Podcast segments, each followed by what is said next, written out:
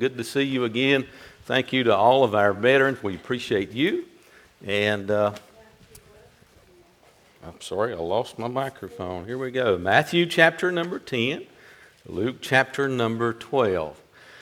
I don't know how this message is going to go this morning. I don't want to preach. I'm going to try to suppress my preaching, and I'm going to even try to suppress my teaching if there was ever a message that I wanted to use to just speak to your heart, it's like this morning I would just prefer us to have a fireside chat as we look at some things from the Bible Matthew 10, Luke chapter number 12. Let me ask you a question while you find your place. How many people do we have this morning of our original church when I started here in 2010? If you remember this church then, raise your hand. Amen. Look how our church has grown. Isn't that wonderful? So here's what I'm going to do. The reason I ask that question is the Lord's impressed it on my heart to go back and preach some vintage messages that I preached 10, 12 years ago. I'm going to be lifting out some of those messages and preaching them as the Lord lays it on my heart because a lot of people have not heard some of my evangelistic messages. So here we go. I'm going to preach you a message entitled The Fifth Sparrow the fifth sparrow. What in the world, what kind of message is that? Let's begin reading in, in verse uh, number 28 of Matthew chapter number 10 first. The Jesus is saying here, he says, And fear not them which kill the body, but are not able to kill the soul, but rather fear him which is able to destroy both soul and body in hell. Now, watch this. Let's do some biblical math. Are you ready? Put your thinking cap on. Two sparrows are sold for a farthing, right? Verse 29 Are not two sparrows sold for one farthing? And not one of them shall fall on the ground without your Father, but the very hairs of your head are all numbered. Jesus is attempting here to convey the value. Not, he's not showing us that he knows the hairs of our head because of his knowledge. He's showing us that because he places value on us. Are y'all with me? Jesus is teaching us the value of life. And he's teaching us that he uses an example of a sparrow. A sparrow is a generic term in the Bible for a small bird. Now let's turn to Luke chapter number 12 and verse number 5. Luke chapter 12 and verse number 5. So two sparrows are sold for one farthing. But here's some different math for you. Luke 12 5. This is a companion passage. The Bible says in Luke 12 5, But I will forewarn you whom ye shall fear. Fear him after he hath killed, uh, hath power to cast into hell. Yea, I say unto you, fear him. But watch this Are not five sparrows sold for two farthings? And not one of them is forgotten before God, but even the very hairs of your head are all numbered. Fear not, therefore, for ye are of more value than many sparrows. Again, Jesus is using some small birds to teach us a value lesson. So if two sparrows brought one farthing, four sparrows should bring two farthings. Are y'all with me? But here in Luke 12, Five sparrows bring two farthings. What is the value of the fifth sparrow? Zero. The fifth sparrow was thrown in for a bargain. It's worthless. It's like buy four, get one free. Even though, and a farthing is a half a cent. So we're talking about four small birds worth one penny and one bird is absolutely worthless. The Bible is teaching us a very important lesson here. Let's pray. Father, would you take your word now and speak to my heart, first of all? And Father, I pray you'd let me speak to the hearts of our people this morning. Our value systems have gotten askewed, and I pray you'd correct that in this message. In Jesus' name, amen. So we see this as a buy four, get one free. Men counted this one bird as worthless. These things were so plentiful and so cheap that you could sell them five for the price of four. And may I say to you, God has a different value system than man. We learn to value things. We, a human being, values things that makes us comfortable. Money makes us comfortable. A home makes us comfortable. Vehicles make us comfortable. We value those things, and the Bible says that what man hath highly esteemed, God thinks it's an abomination. Our value system does not match God's value system. He has a different our cost of living goes up. We go to the store and we find our, our the value of bread goes up. We find our money loses value. Every all the values that you and I deal with change, but this morning God's values never change. He still values morals. He still values men. He runs on a different value system. As a matter of fact, he said in verse number seven, You are of more value than many sparrows. So, God, in one verse, teaches us that people are more important than animals. Now, our society's got it backwards. They'll kill a baby and save a spotted owl. They'll kill a, uh, they'll kill a, a baby and save a whale. God's value system is different. He values human beings. God help us to line up. 70 years ago, we placed so much value on human life that if you killed a baby, you'd go to jail. And now it seems that human beings, like the fifth sparrow, are plentiful and worthless. Nine billion of us inhabit this planet, and it seems like that governments and politicians look down and say, we need to, we need to thin this out. We just got too many. And sometimes you and I are going to feel worthless, like we're just thrown in for a deal. Let's buy four, we'll get one free. so today, our, our systems have changed. Let me ask you a question before I move on. What do you value? Money, possessions, notoriety, social status. Man, again, values what makes him comfortable, what he can attain. But God's value system says this God didn't say, What can I get? He said, What can I give? For God so loved the world that he gave. He gave. He provided. Oh, listen. The Bible says about birds consider the ravens, for they neither sow nor do they reap. They neither have storehouses nor do they have barns, but God feedeth them. How much better are ye than fowls? And so God is teaching us again the value system. If God values things, you can better believe that Satan wants to cheapen things. Everything that God values, Satan wants to cheapen it and make it worthless. I think of Cain in the Bible. As we look at three quick examples, Cain in the Bible, he valued a pious relationship. He wanted everybody to think he was religious, so he offered this beautiful garden to God as a sacrifice, and it wasn't good enough for God because God required blood. And Cain valued his garden and his religion so much that he killed his brother Abel because Abel offered a blood sacrifice. Cain got his value system so messed up that he murdered. I think of Esau, his birthright was sold. He had a birthright. And he not only had a birthright, he had a blessing. Those were spiritual things. And he sold, he valued a bowl of pottage so much that he sold his birthright and his blessing. He sold out his spiritual things for a bowl of pottage. I wonder how much and how often we sell out our spiritual things for just a bowl of pottage.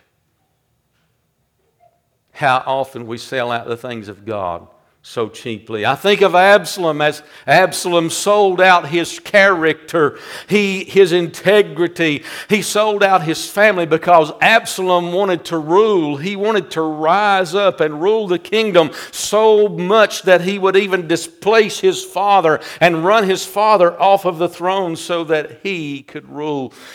He valued himself. He valued his career. He valued his notoriety. He valued authority over his very father. But I'm glad this morning that Jesus values us. The Bible says in Romans 5, verse 7 For scarcely for a righteous man would one die. Yet, peradventure, for a good man, some would even dare to die. But God commendeth his love toward us, in that while we were yet sinners, Christ died for us. Amen. What a different value system. I'm going to give you seven examples quickly of a fifth sparrow. How much was the fifth sparrow worth?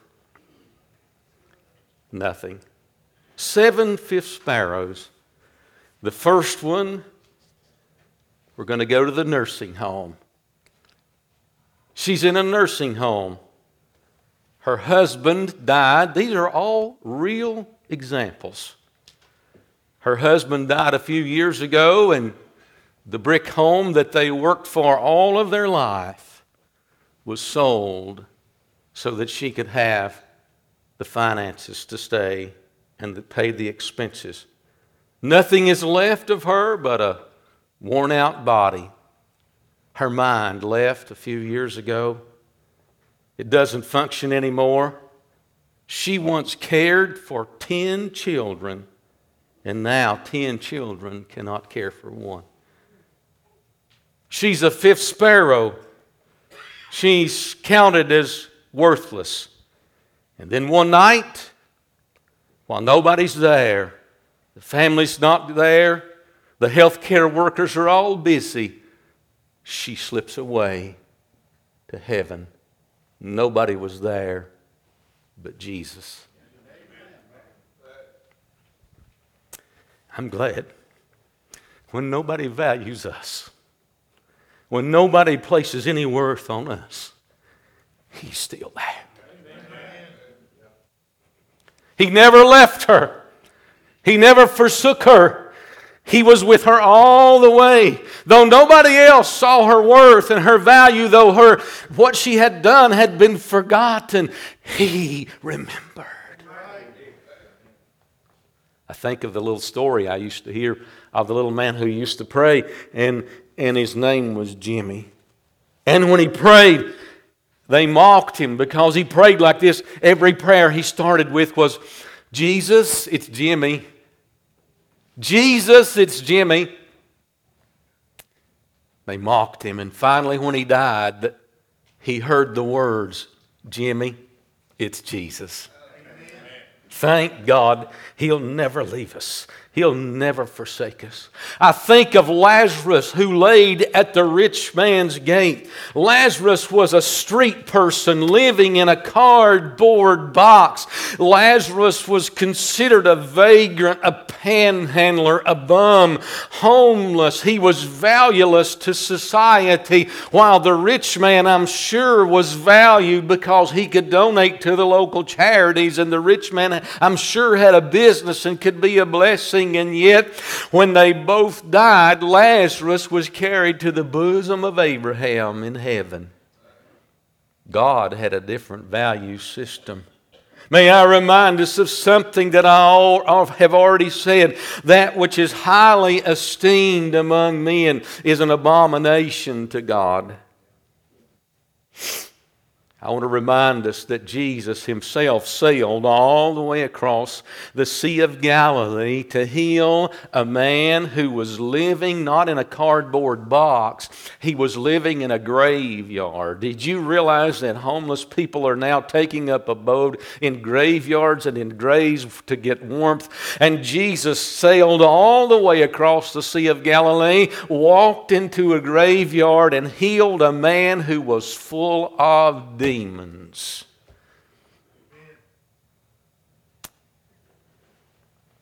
One person. Let's leave the nursing home and let's leave the graveyard and now let's go down the road to the prison. There's a man in prison. He has a name. I'll give you his initials. His initials are J.S. J.S. was born to good parents. He's now labeled as a felon. He wears the, the prison clothes of a felon. He was charged and, rightfully so, convicted of attempted murder. What happened to J.S.? He was born of good parents, but yet one night when he was a teenager, he went out with some friends, partying, and just to be part of the crowd, he experimented with some drugs. The next thing you know, this good boy, born to good parents, taken to church, is, is addicted. One uh, uh, episode with drugs led to another and to another. Then anger issues came. His mind wasn't working right, and all of a sudden he loses his temper and he's charged with attempted murder, and now he's sitting in jail. We think he's worthless. Is there any hope for J.S.? Is there, is there anyone who would still love him and go by and take some time with him? His life is wrecked. Does he have hope? Does he have future? He's sitting alone. Will bars be his only companion? Let me remind you of what Jesus said in Matthew 25 For I was hungered, and you gave me meat. I was thirsty, and you gave me drink. I was a stranger, and you took me in naked and you clothed me. I was sick and you visited me. I was in prison and you came unto me. And then the righteous answered and when he said and said this, Lord, when saw we thee sick? Or when did we see you in prison and came to thee? And then the king shall answer and say unto them, Verily I say unto you, inasmuch as you have done it unto the least of my brethren, you have done it unto me. The end of the story of J.S. was somebody didn't give up on him. He had a friend who'd swing by every once in a while, visit him in jail, give him the gospel message, tell him he loved him. J.S. got saved. And now he preaches the gospel of Jesus Christ. Her initials, as we leave the jailhouse, we move to a subdivision. Her initials are MT. She was born with a mental condition. She was 18 years old before her parents could ever potty train her. She'll never sing, Andrew, she'll never sing a special in church. She'll never hear, ladies, who giveth this bride to be married to this man. People stare at her when she goes out in public and at Walmart because she has a mental condition. The people at the church where she attended were unkind, considering her to be a fifth sparrow. Only a liability. The only date that MT ever got was when the preacher's son felt sorry for her birthday and took her on a date. Did you realize that Jesus healed a young man with a demented mind? Jesus had been on the mountain and he was so tired. He'd been serving, he'd been working, he'd been doing miracles, he'd been teaching, he'd been preaching, and he'd been on the mountain to rest a little while. And they brought to him a young man with a demented mental mind. As a matter of fact, his mind was so messed up, the Bible calls him a lunatic. And Jesus loved him, and Jesus healed him. God help us to value like Jesus values. He cared enough to reach out with love. His disciples couldn't help this person, but he stretched forth his hands with a cure. Jesus did not count this one person as worthless. Boy, this message is hitting home for me. The fourth, fifth sparrow his address is Subdivision USA. He's 40 years old. He's never walked. He was born with a condition called spina bifida, which is an open spine. He was born at birth. He was went through surgeries to have a metal rod inserted in his back so that he could sit up straight. Then his kidneys failed, Sharon, and his legs were had to be amputated. He sits in a wheelchair, his legs gone, a rod in his back, but he smiles and he never blames God. Is he valueless? Is he worthless? Not once did he ever blame God. And I, this scene comes to my mind. I went to hear, and I'm not going to tell you who the gospel group was. I went to hear one of the top gospel groups, like we have here at times. I went to hear a group in a local church.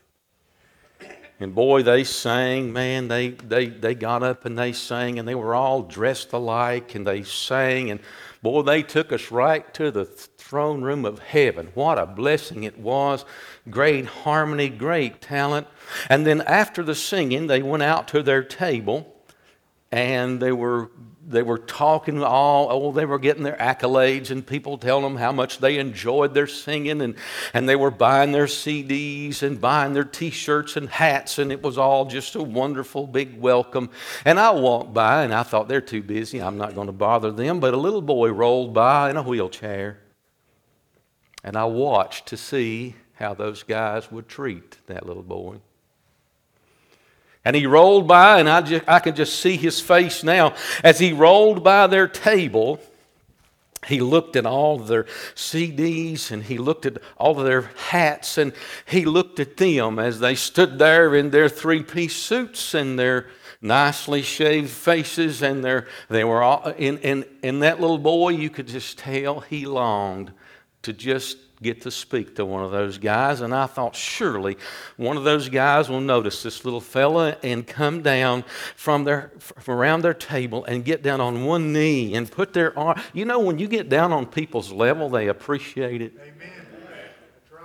And I thought, surely one of those guys, I know them, they're good guys, surely they'll put their arm around him and say, Son, I appreciate you coming today. But the little boy rolled right out the door with longing eyes. And I'm going to tell you something. That's an image. There are several images burned into my mind, and that's one of them. And I, won't, I pray that God never lets me forget that. Does Jesus care? Jesus uh, sailed, and I preached it about just a few weeks ago that Jesus sailed back from across the sea, healing that demoniac in the tombs. He'd sailed back across the sea to heal a man who was a paraplegic. This man was paralyzed from the neck down. They had to carry him on a stretcher to Jesus, and Jesus valued him so much that the King of heaven, the King of glory, he with all the authority in the world came down from his high horse and said, I'll heal you, I'll touch you. I'll condescend to men of low estate, and I'll be a blessing to you. God help us. The fifth, fifth sparrow, her address is St. Jude's Hospital. She was born to normal parents. Sweet little girl. Parents that were well to do. But one day she got the feeling bad. Mommy, I don't feel good today. Her mother took her to the doctor, only to find out the diagnosis was leukemia. She's only 10 years old. Without a miracle, she will die. Her parents don't understand how they could, they could be affluent people and have money and jobs and insurance and how this could happen to them. They don't understand. But it doesn't change the situation. Her dreams are shattered. Her parents are devastated without a miracle a miracle of man and a miracle of God. She'll die. I think of in Mark chapter 7 how Jesus sailed all the way into Syrophoenicia to heal one little girl. He valued one little girl. And by the way, the Bible says she was a Syrophoenician. That means she was crossbred or half bred or mixed race. Can I tell you this morning, Jesus didn't care what color her skin was. Jesus didn't care what her social status was. Jesus didn't care what her bank account was. He didn't ask her for her Aetna card or her Blue Cross and Blue Shield. He went to help her.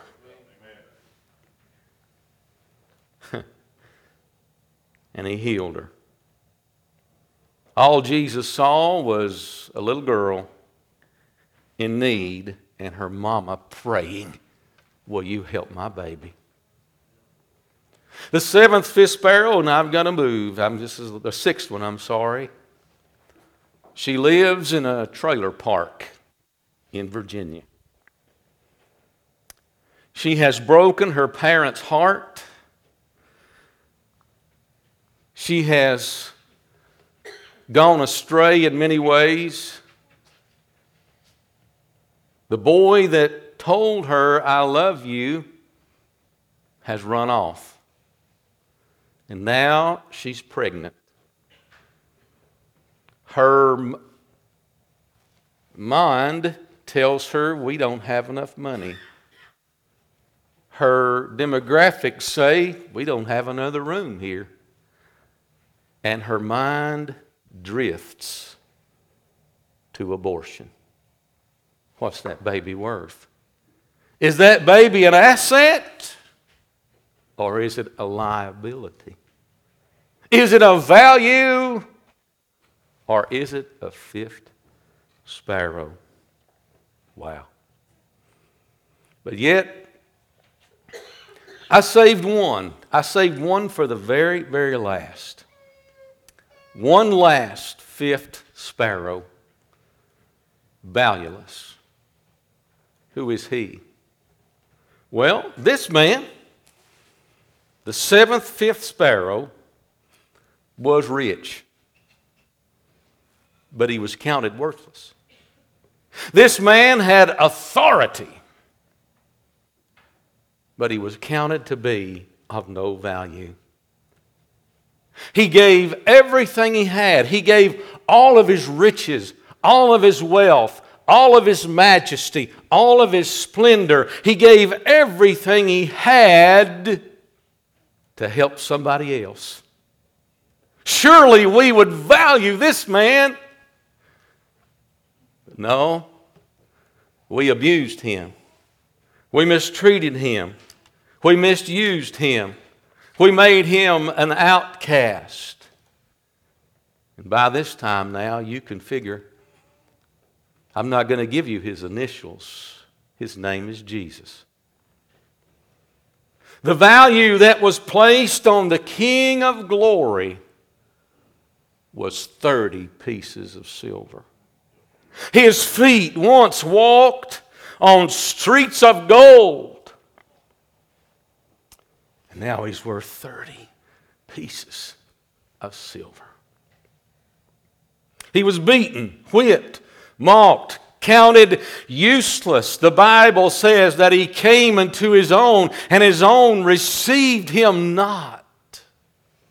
But to as many as received him, to them gave he the power to become the sons of God, even to them that believe on his name. This person that was counted so valueless gave his life for a worthless person like me.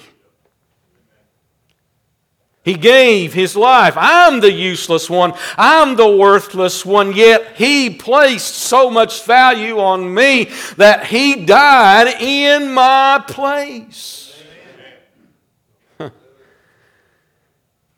Now, let me ask us a question You say, Preacher, why did, when he came, why didn't they value him? If this was the King of glory, this was the prophesied one, born in Bethlehem, like they said, he was all the miracles. Why did they not value him? Let me ask you a question this morning. Why do we do not value him? Why do we? He's blessed us. He's been so good to us. He's saved us. He's given us His Spirit. He's given us everything in the world, and yet we walk on Him like He is of no value. You say, Preacher, is Jesus a fifth sparrow? Yes, He is. But I'm grateful for people who value Him. I'm grateful for people who say, Lord, I realize what you did for me. I realize what you've given me and how you've blessed me. Lord, I realize your value and your worth. And this morning I'm going to assemble in the house of God uh, and I'm going to give. I'm going to give back a portion that you've blessed me with. I'm going to be in here and honor you with my presence. Uh, I'm going to give you my praise. I'm going to sing. I'm going to glorify your name. Lord, you are worthy. God, help us to value the one who is worthy. God, help us to not treat him as the fifth sparrow. I'm through preaching. Lisa, if you'll come to the piano, everybody stand with me.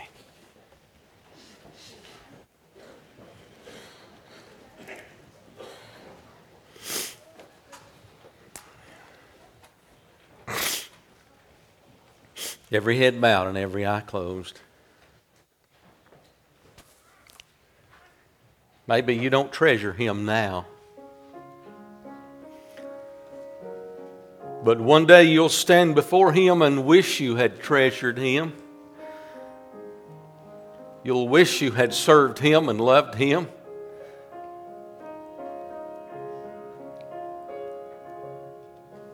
I'm going to ask you this morning if this message spoke to your heart, if God touched your heart, I'm going to ask you to slip out of your seat and just come to the altar.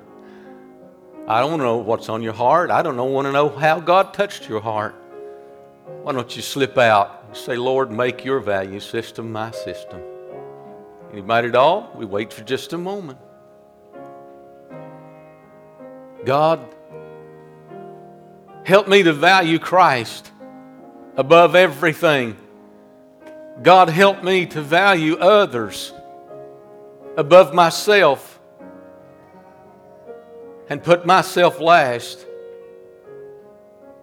God, change my value system to match yours.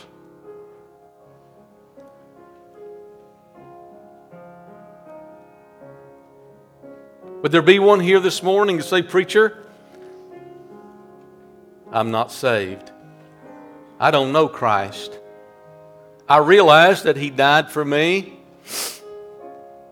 I realize that He loved me. I realize without Christ I'm going to hell. Preacher, I don't want to do that. Would you slip up your hand quickly? Anybody at all? Preacher, I'm, I'm lost. I'm not saved. Anybody at all? We wait for just a moment.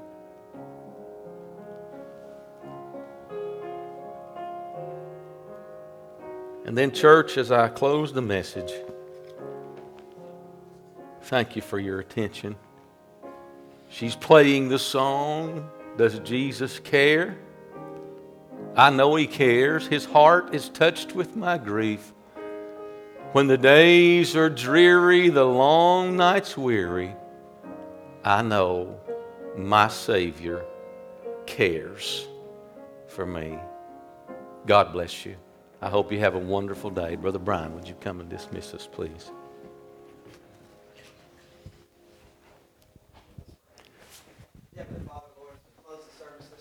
We just thank you for the message we've heard, Lord. We thank you just for the spirit that we feel this morning, Lord.